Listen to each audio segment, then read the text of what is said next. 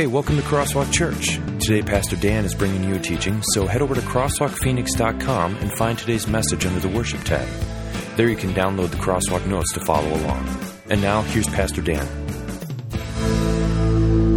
If you'd like at this time now to get out your Crosswalk notes, the top it says the story and, and Paul's final days. We are in the story and, and we are now have gotten to the point where there's this lesson and one more and we're done. We've gone through basically the whole bible an overview of the whole bible. And this is a time when when it's after jesus has lived and died and rose again and ascended into heaven. And now Paul was, was a witness, witnessing uh, his, his faith, sharing the good news of Jesus Christ, and, and specifically getting to the point where the end of his ministry was going to take place. And at this time, what we're going to do is we're going to show a little video that'll kind of summarize exactly where we are at and what we're going to cover.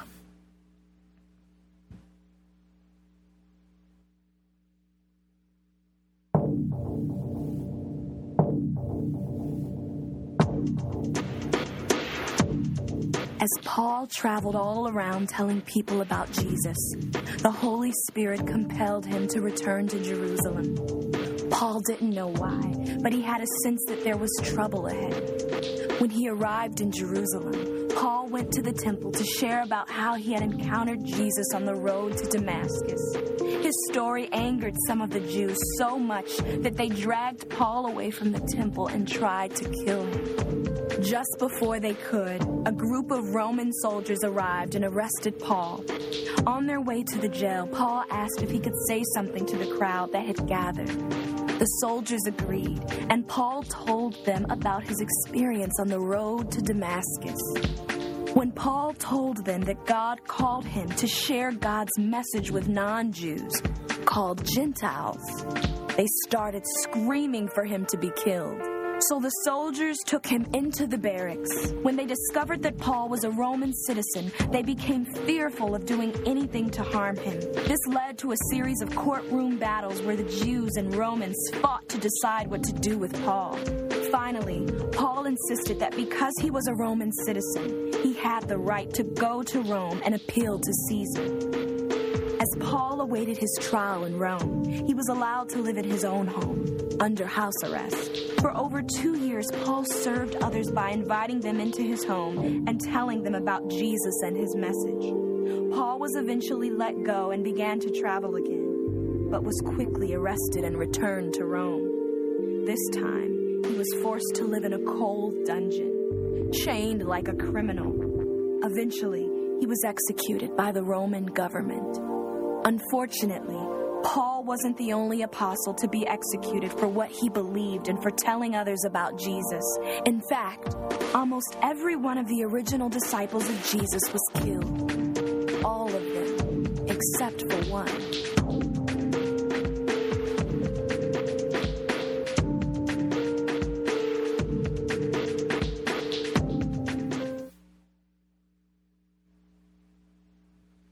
All right, before we get started, I, I, don't know if you realize, if, if you're a baseball fan, I don't know if you follow baseball very much, but this last week was a very big week in baseball because it was uh, the end, it was the trading deadline uh, for Major League to have unrestricted trades from team to team. And I am I've been a baseball fan my whole life and, and I remember I used to hate the trading deadline because it was the time when the Cubs would trade any good players they did have uh, to other teams for players who didn't seem to be very good. And uh, we would just lose more games than we had in the first half of the season. And this year was no exception. Uh, as they traded their all star pitcher, Jeff Samardzija, uh, they traded him to the Oakland A's for some people I've never heard of, some minor league prospects. And there were other trades. Uh, again, if you follow baseball, you know what these trades were. Uh, Jon Lester being traded from the Boston Red Sox. He's a World Series champion. He's he's really the ace of their staff.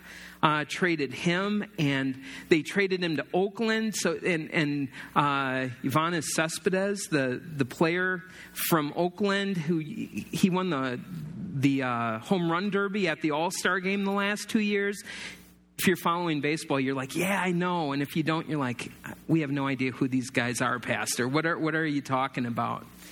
But every year, it's, it, this happens in Major League Baseball where there's a flurry of trading, and, and a lot of it has to do with contracts and individuals who aren't going to be under contract, and the team's not going to resign them. And, and so there's all this trading that goes on back and forth. And, and sometimes, as you look at these trades, to just the normal fan, they don't make a lot of sense. And, and so, in your mind, what, helps me is first of all, that you need to understand that a person, if they want to understand these trades, need to understand baseball. And the first part of it is a baseball game. I think most people here could understand what is the objective of a baseball game.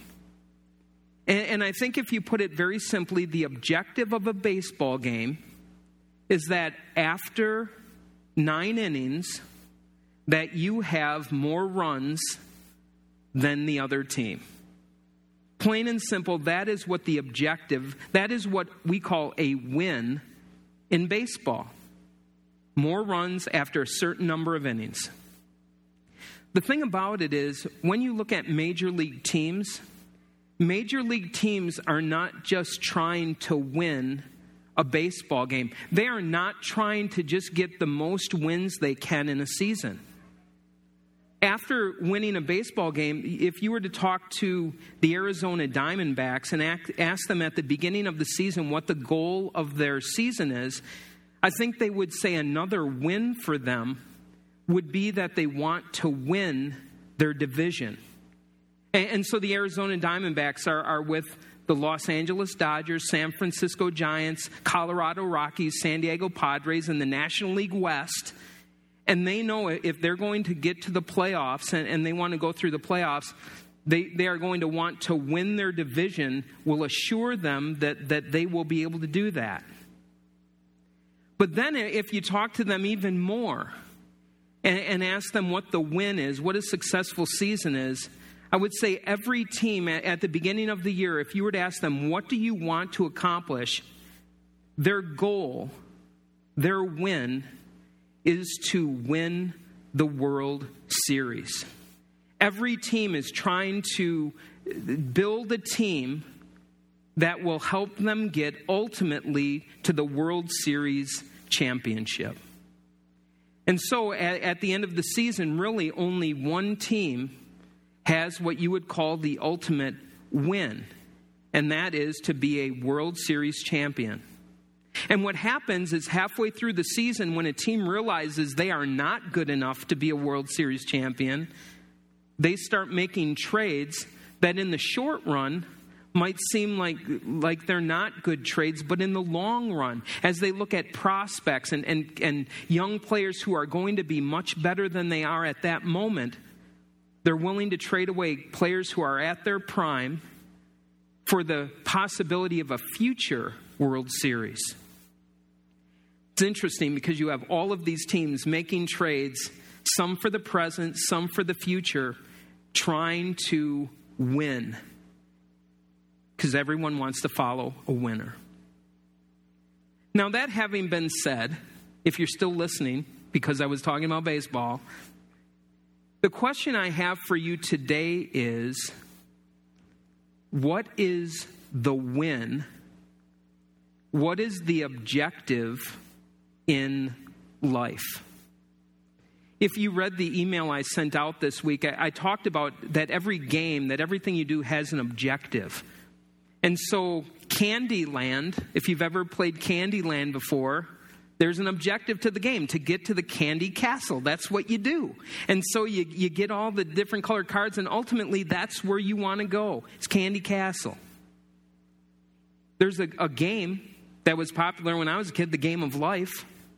And, and in that game, the goal was to retire with as many achievements and money as you could have. And that person then was the winner. But now, if I were to ask you today, how would you articulate what you are trying to accomplish, what the win is in your life? I think it might be a little difficult. That if I were to ask you, what do you want out of life? Just one thing, what is it? How do you win? How do you feel like you've accomplished what you're trying to accomplish? And I think if you can't answer that question clearly, you are going to be frustrated as you face different issues in life, and, and you're going to be faced with a number of questions on what you should do. And that's why, as we look at this at, at Paul's final days, we are going to see that, that Paul was a winner. Uh, that, that he understood the purpose of life, he knew how to play the game, if you will, and ultimately he accomplished everything that he wanted to accomplish. And the Lord wants that for you as well. And so we go back to this is towards the end of Paul's life. Uh, if you want to read about that, you could look at, at the book of Acts, uh, and, it, and it shares uh, some shipwreck that he went through on his way to Rome, and his first imprisonment in Rome, and some of the things that happened. And also, while he was in prison, he wrote a number of letters. And we're going to look at a couple of these letters. One of them was a letter to the church at Philippi. We're going to look at, at some of these letters that he wrote. Another letter was to Timothy, uh, a young pastor, giving him encouragement as he faced his ministry. And we will see that as we look at these, we'll also be able to glean so much to help us in our walk with Christ. Our first reading then is from Philippians 1, verse 21 to 24. And this is when Paul says, For me, for to me to live is Christ, and to die is gain. If I am to go on living in the body, this will mean fruitful labor for me. Yet what shall I choose? I do not know. I'm torn between the two. I desire to depart and be with Christ, which is better by far, but it is more necessary for you that I remain in the body. See what, what Paul was wrestling with really as he was in jail? The, the question was for him, what would, what, if someone were to ask Paul, what would you want? What would be the best case scenario for you right now? That Paul would say, the best case scenario for me would be to die right now and go to heaven. That, that would be like awesome. No more struggle, no more hurt, no more pain, no more heartache. Just go home and be with Christ. But there's another part, and that's the part of going on living. Because I realize there are also people here who depend on me. That I realize the role that I play in God's kingdom of, of serving the churches and, and preaching Christ is also very important. And so I, as I, I balance those two, what I what I realize is I'm just going to keep on working until Jesus calls me home, and, and when He does, that'll be a great day. And until that day, I will just keep working. And so, in the blank, uh, you can write In ministry, we need to know the win. The win for Paul was sharing Jesus in his life and then going to heaven when this life was over.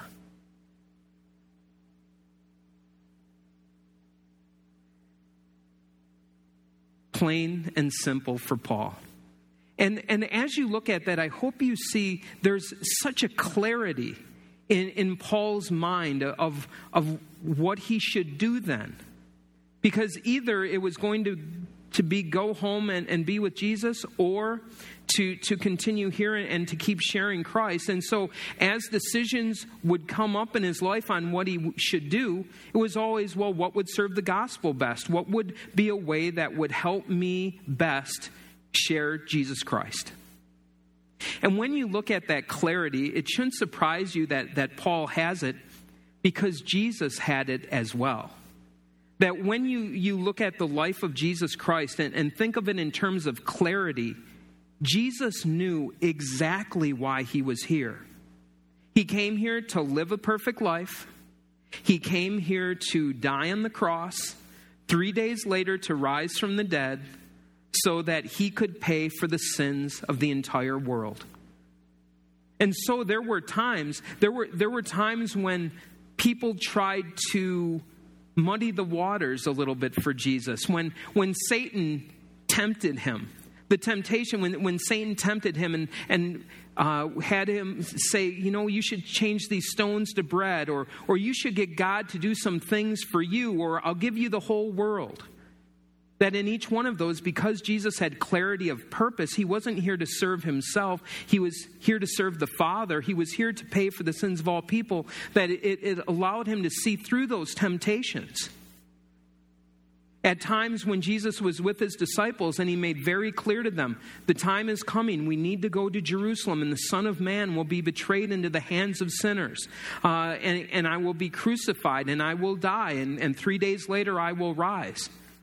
The disciples, because they didn't have that same clarity, said, No, you shouldn't do that. You should stay as far away from Jerusalem as possible. You, you should stay away from death. It's something that should be put off and put away.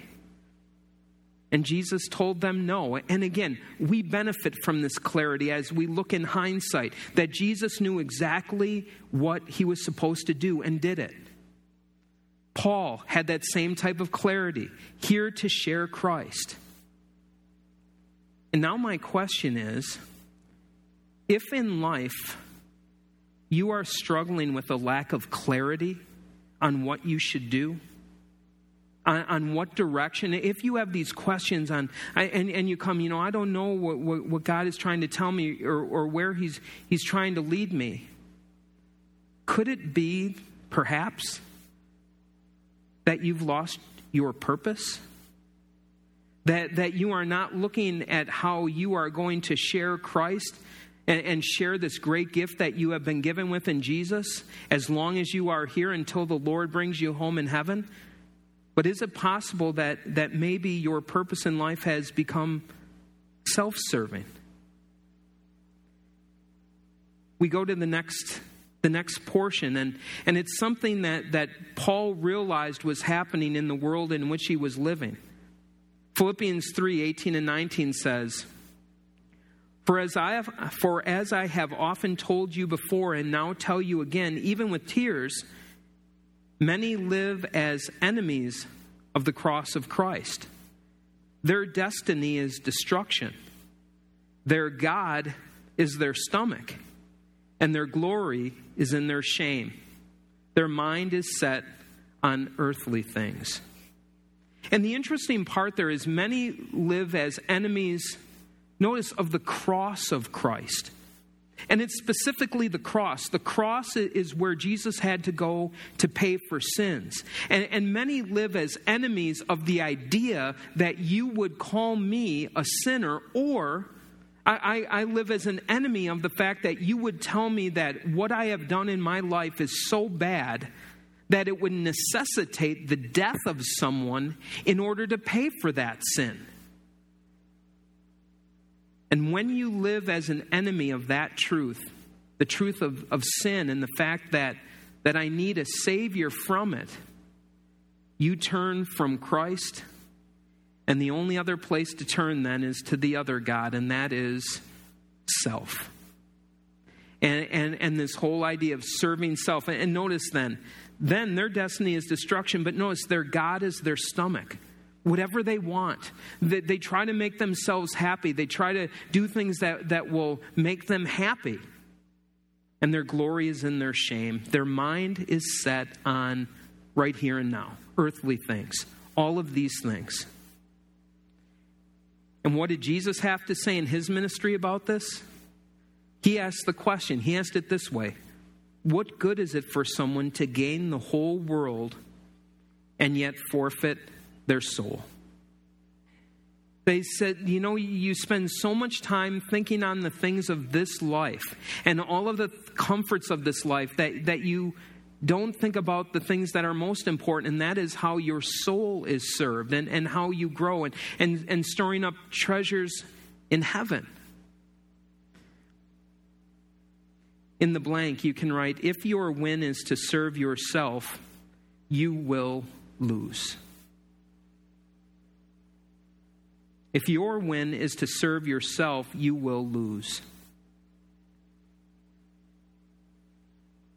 And again, you can tell when you're trying to serve yourself if your target in life, if your win is happiness. And, you're going to lose, you're going to lose twice. That, that if you make happiness your goal in life, you're going to lose twice. And, and the first reason is happiness is a moving target. That, that it is something just about the time that if you've ever said, if I get this, this will make me happy. Uh, I, I, will tell you, I, I lived that way as a child. And I had the, the target date was always Christmas because it was always the one present that I wanted. There was, uh, we would go through the catalog, Sears catalog, when I was a kid. That's the way we did it back then, and we'd circle the things we wanted. And if I just get this present, then I will be happy. If I just find this person or this relationship, or if I just get this amount, I will be happy. And what happens is, think about this for a while. I want you to think about the longest amount of time in your life that you've been happy and then had the happiness end. Or, or the happiness slowly taper off, and then it was now I need something else, that my attention is, faced somewhere else, and, and I need something else now to make me happy. That's because, again, as I said, happiness is a moving target that we're never able to truly hit. That's the first loss if you live in life that way, that you're not going to be happy. But the second part of that is what good is it if you gain the whole world and forfeit your soul? And that's the second loss. And that loss is even more tragic than the first because God is the one who calls you a loser to say that your soul is forfeited, that you are going to be separated from me for an eternity. And so you will have an eternity in hell being separated from God, considering how you wasted your life trying to make things that would make you happy when you, missed the win, which was living for the Lord and recognizing what He had done for you. Each one of us, we have a sinful nature, and I'm telling you, the sinful nature wants to go that path. Your sinful nature will always be pulling in that direction, looking for happiness somewhere else, somewhere other than God. And that is why we need to come here and on, on, a regular basis, on a daily basis, confess that. You need to confess that. I need to confess that about myself. Saying, Lord, please forgive me today and every day for the times I've looked somewhere else other than you for happiness and contentment. We go back to Paul. And, and Paul had lived that life and been unhappy, and, and then was given the privilege of, of understanding what the win was in life. And this is what he said in Philippians 1. Now, I want you to know, brothers and sisters, that what has happened to me has actually served to advance the gospel. I'm just going to stop there for a second and, and just say this one more time, one more way that, that if you make happiness your, your target, you'll never hit it. But if you make sharing Christ in your life the target, you'll never miss it. And the reason why you'll never miss it is the circumstances that go on in your life become almost irrelevant because you don't need the proper circumstances, you don't need the proper things to happen in order to bring these opportunities, but they come to you no matter where you're at again. Now, I want you to know, brothers and sisters, that what has happened to me, being in prison, has actually served to advance the gospel. As a result, it has become clear throughout the whole palace guard and to everyone else that I am in chains for Christ. And because of my chains, most of the brothers and sisters have become confident in the Lord and dare all the more to proclaim the gospel without fear. And so, as Paul is living his life, First of all, sharing Christ with whoever would listen, and then waiting to be with the Lord in heaven. What he found is other people were able to see that in him. And through the, the preaching of Christ, Not only did others believe, but others who did believe then were given courage to share their faith as well. A double win for Paul. And so, what were some of the circumstances that helped Paul move towards the win? Imprisonment. Imprisonment was the first one. Shipwreck was another one. Sickness and suffering, or suffering and sickness, was the final one. And there were others, but these are just the big three. And I want you to think about that for a moment because sometimes, if you're like me, you look for just the right circumstances to share Jesus. Like, you know what? I, I was going to talk to my neighbor, but it just wasn't right because he was taking his garbage can in, and, I was taking my garbage can out, and we were talking about the Diamondbacks, and then it just it just wasn't the right time. And, and then other times where, you know, yeah, we were downtown and I saw him, but I didn't want to. There are so many times that I will admit that I've done that, that I've wasted opportunities looking for just the right time. And I am telling you, and, and Paul is proof of it, that sometimes the worst time is the best time to share Christ. And, and as you look at those things, again, Paul would have preferred to not have been shipwrecked and, and not to been in, eh, have been in prison and not to suffer. But specifically, the imprisonment. Oh my goodness.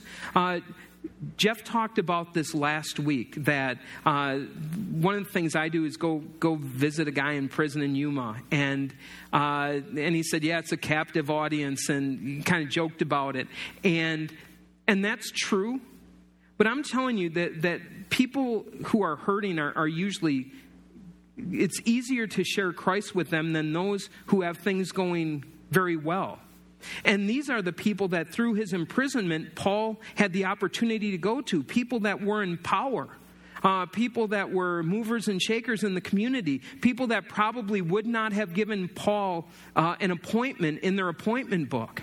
And now, through his imprisonment, he was given an audience and a, and a pulpit uh, to share Christ that he did not have before the shipwreck that he was in as well. Again, the, the ship was destroyed, and, and so many different things happened. They, they, go back to the book of Acts if you want to look at the shipwreck of all of these different things.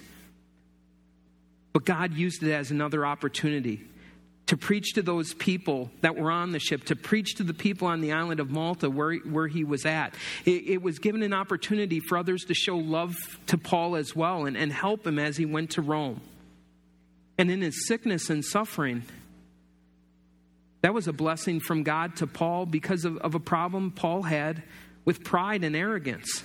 That, that Paul's the one who says, to keep me from becoming conceited because of all of these great things that I've seen, God gave me this, this thorn in the flesh, this messenger of Satan to torment me.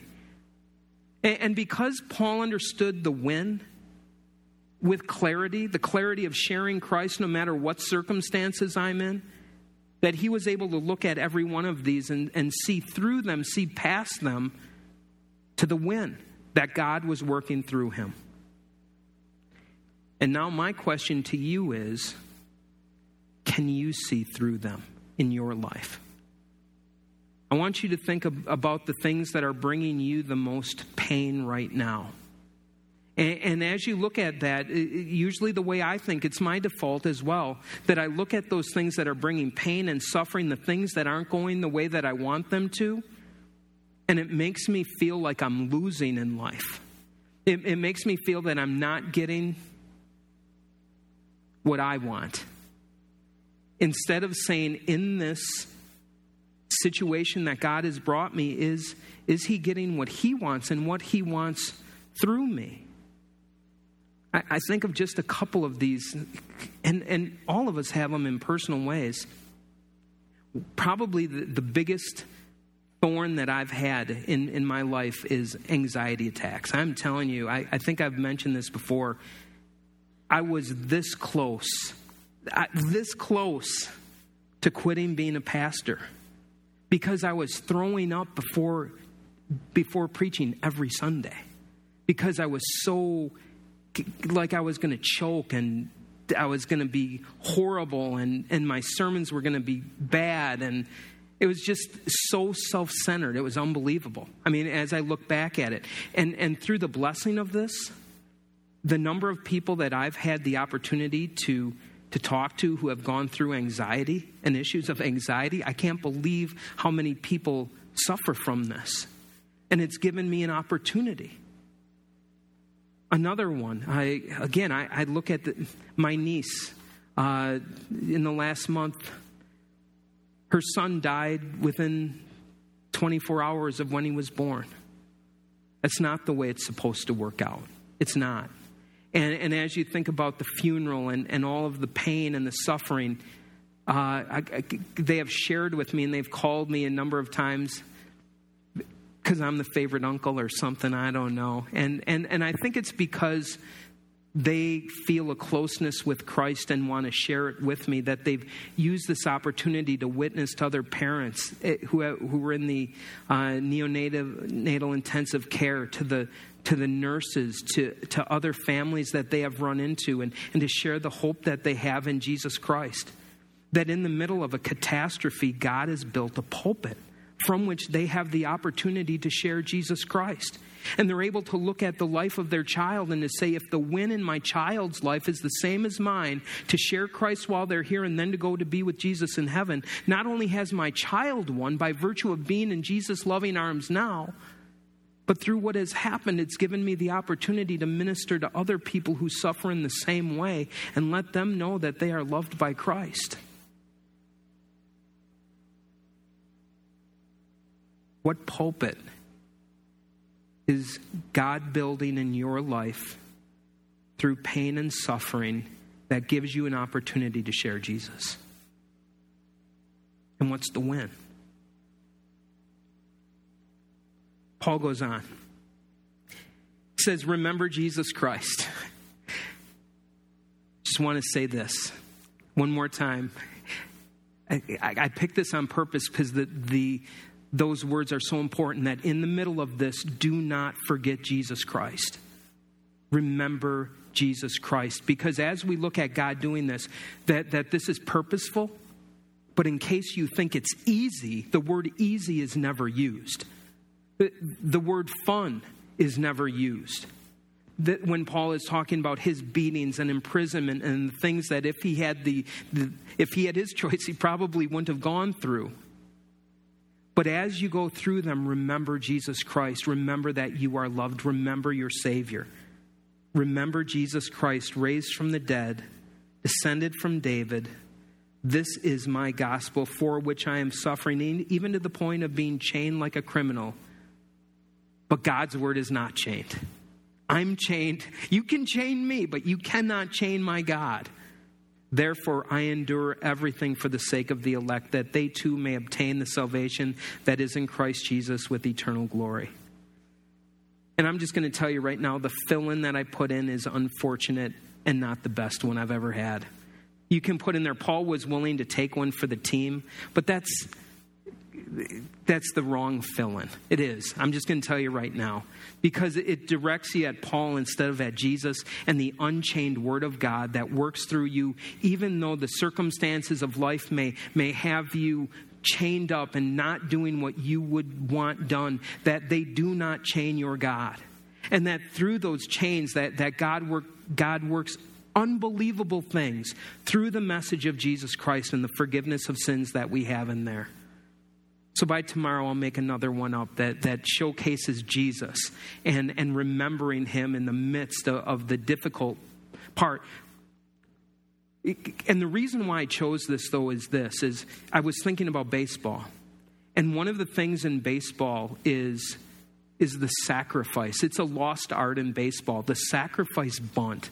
It, it, it, was always a favorite of mine. I'm a baseball purist. And, and, so the sacrifice bunt, the concept of that it can be tied three to three in the ninth inning, and we have someone on first base, and I'm willing to use my out, my at bat, I'm willing to give it up to bunt to get that runner to second base so that the person behind me can drive them in. And then what happens is, is then the next person does that and they forget about the, the person who did the sacrifice, right? Because, you know, I wasn't the person who scored, I wasn't the person who got the hit, I just had the sacrifice. But as you think about that idea of sacrifice for Christians, my goodness, the sacrifice that Jesus gave, remember that sacrifice. The sacrifice of Paul that he was willing to give. Because why? He understood the win. The win was to bring other people to heaven with him. And so, for us, as we look at this, not to take one for the team, but understand your need in life that there will be times to sacrifice, to give yourself up so that others can come to heaven with you. Things that are painful, things that are hard, but focus us on the win. And as Paul understood this, he also knew that he, he didn't want to do this alone. And so in 2 Timothy 2, verse 3, he says to Timothy, young pastor, join with me in suffering like a good soldier of Christ Jesus nice letter. Hey, I'm in jail and I'm writing, I'm suffer. Hey, Timothy, why don't you join me? Come on to jail with me. Come on and suffer. Have this, yeah, it's party. Uh, but notice, he says, join me. And later, he, he says even more clearly what he's talking about. Preach the word. Be prepared in season and out of season. Correct, rebuke, and encourage with great patience and careful instruction. For the time will come when people will not put up with sound doctrine. Instead, to suit their own desires, they will gather around them a great number of teachers to say what their itching ears will want to hear. They will forget the when, they will forget the purpose, the objective of why we are still here. And, and, and you need to be reminded of what that is. And so, in the blanks, we can write Paul worked to raise up or equip. Paul worked to equip the next generation of leaders in Christ Church. Paul worked to equip the next generation of leaders in Christ Church. And so I would argue there are two kinds of people here today. Are you a Paul or are you a Timothy? Are you someone who has been equipped and a leader who is, who is looking out at other individuals who need to, to join you in, in doing ministry? Or are you a Timothy that, that maybe looks at you someone who says, I don't even know how to do that, or I don't, I don't know where God wants me serving at this time? I, I see this in so many different places. Growth groups, as an example, uh, where you have a, a growth group leader and then you have individuals who are in the group. And, and I've started thinking about this even more with this, this message. What's the win in a growth group? Is the win that, you know, I, I just find like a family and it, it makes me feel good and, and that I'm, I'm connected with Christ, connected with others? Absolutely. But is there more of a win to this? That as you look at, at an opportunity to share Christ with others until I'm taken home to be with Christ in heaven, that, that the danger, and, and not just in growth groups, but in anything that we do, that we can take these wonderful gifts from Christ and be selfish about them. Remember the win, sharing Christ with others, and ultimately being with the Lord in heaven. So I want you to think about that this week. Are you a Paul or a Timothy? If you're a Paul, look for your Timothy. And if you're a Timothy, look for a Paul, someone to, someone to show you where your next step is serving. And finally, where we end is, is at the end of Paul's life. This is what he says to Timothy, kind of cryptic words. For I'm already being poured out like a drink offering, and the time for my departure is near. I have fought the good fight. I have finished the race. I have kept the faith. I win. Now there is in store for me the crown of righteousness, which the Lord, the righteous judge, will award me on that day. And not only to me, but also to the one who longed for his appearing. And in the blanks, you can write Paul's ministry did not end in death, but life.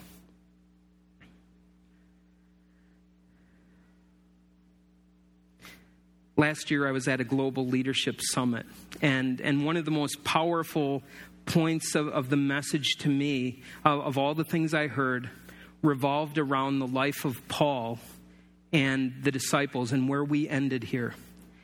And all of them except John ended in a martyr's death. And we don't know exactly, the Bible, I would, should say this, the Bible doesn't tell us exactly how they died, but it comes from uh, church fathers and different writers how they died. And so we don't know for sure there, that, that if Paul uh, was beheaded or exactly how he was killed, others were crucified, Peter crucified upside down, uh, others were died with gladiators, uh, lions in the Colosseum.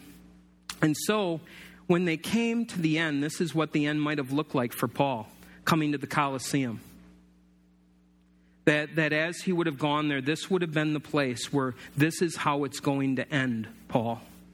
This is, this is what the end is going to look like when you are killed by those who are enemies of the cross of Christ. But, but as, as that, that was being shared, the, this truth that if you were to talk to Paul today and he were to look back on his death, that one of the things that he would not realize until we showed him is that that's not what the Colosseum looks like today. Instead, what this is, this is the emperor's entrance to the Colosseum. And so, at the place where the emperor used to stand, where Nero would have stood as Christians were being killed, stands the cross of Christ. And to tell Paul, you're not a, a loser. My goodness, Christianity won. That, that with the sharing the Christ and all the sharing that you did, uh, the, that it would affect the nation, it would affect the world. And so, another view from the inside of the Colosseum, uh, this would show again where the emperor would stand and, and where that cross stands today. And the best part of, of sharing this is, is to tell, tell, tell tell him this Do you realize that, that now we name our children in honor of you? We call them Paul, and we have Peter, and, and we have John, and, and we use the disciples' names as ways that we remember Christ and, and we follow him. And we name our dogs Nero and, and, and Caesar and, and, and, we, and that's the way it is. You know why, Paul? Because you win. And so, th- this is so refreshing to me because I'm telling you, and, and you might feel this way more days than I would like to admit, that I feel like I'm losing. And I feel like I'm losing because I know my own weakness, I know my own sin, that I lose focus, I lose clarity, I, I forget why I'm here. And, and this is as a pastor, so I don't even know how hard it must be for you. But the encouragement, again, is to remember Christ Jesus. This is our gospel that you have been forgiven. You are a loved child of God. And this ends in heaven which is greater by far. But until then, the win is sharing Jesus.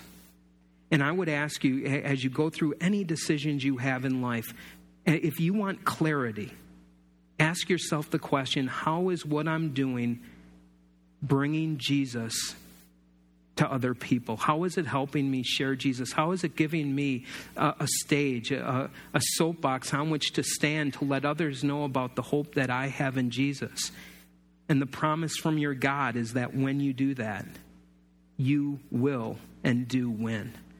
Amen. Let's pray. Dear Lord God, we thank you for the difficulties in life. Uh, it's hard to say, but but at times like this, when we're reminded, we say it. Lord, thank you for the things in, in, in our life that are difficult, that also give us the opportunity to trust you and to share you with others in our lives. Uh, thank you that on a day like today, you remind us of the win that we have in, in Jesus Christ. Now help us to, to go forward, Lord, sharing Jesus with every breath we have until you take us to be with him in heaven. And for that, we thank you. Amen. So, before we close, if you would like more information about Crosswalk or to listen to other messages, head over to crosswalkphoenix.com or come and see us. Services are held at Cesar Chavez High School at 41st Avenue and Baseline on Saturdays at 6 p.m.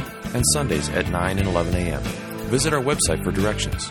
And now, some closing thoughts from Pastor Dan. As you go home tonight, I, I hope, if nothing else from this message, that you are given the gift of clarity. Uh, clarity as you look at your life and, and as you think about what the win is, to understand that through Christ you have it. You have the wonderful gift of heaven in your future, and now the privilege of being able to share Him uh, until He brings you to heaven. So as you go, uh, go with the Lord's blessing. Lord, bless you and keep you. Lord, make His face shine on you and be gracious to you. The Lord look on you with favor and give you his peace. Amen. Have a great night.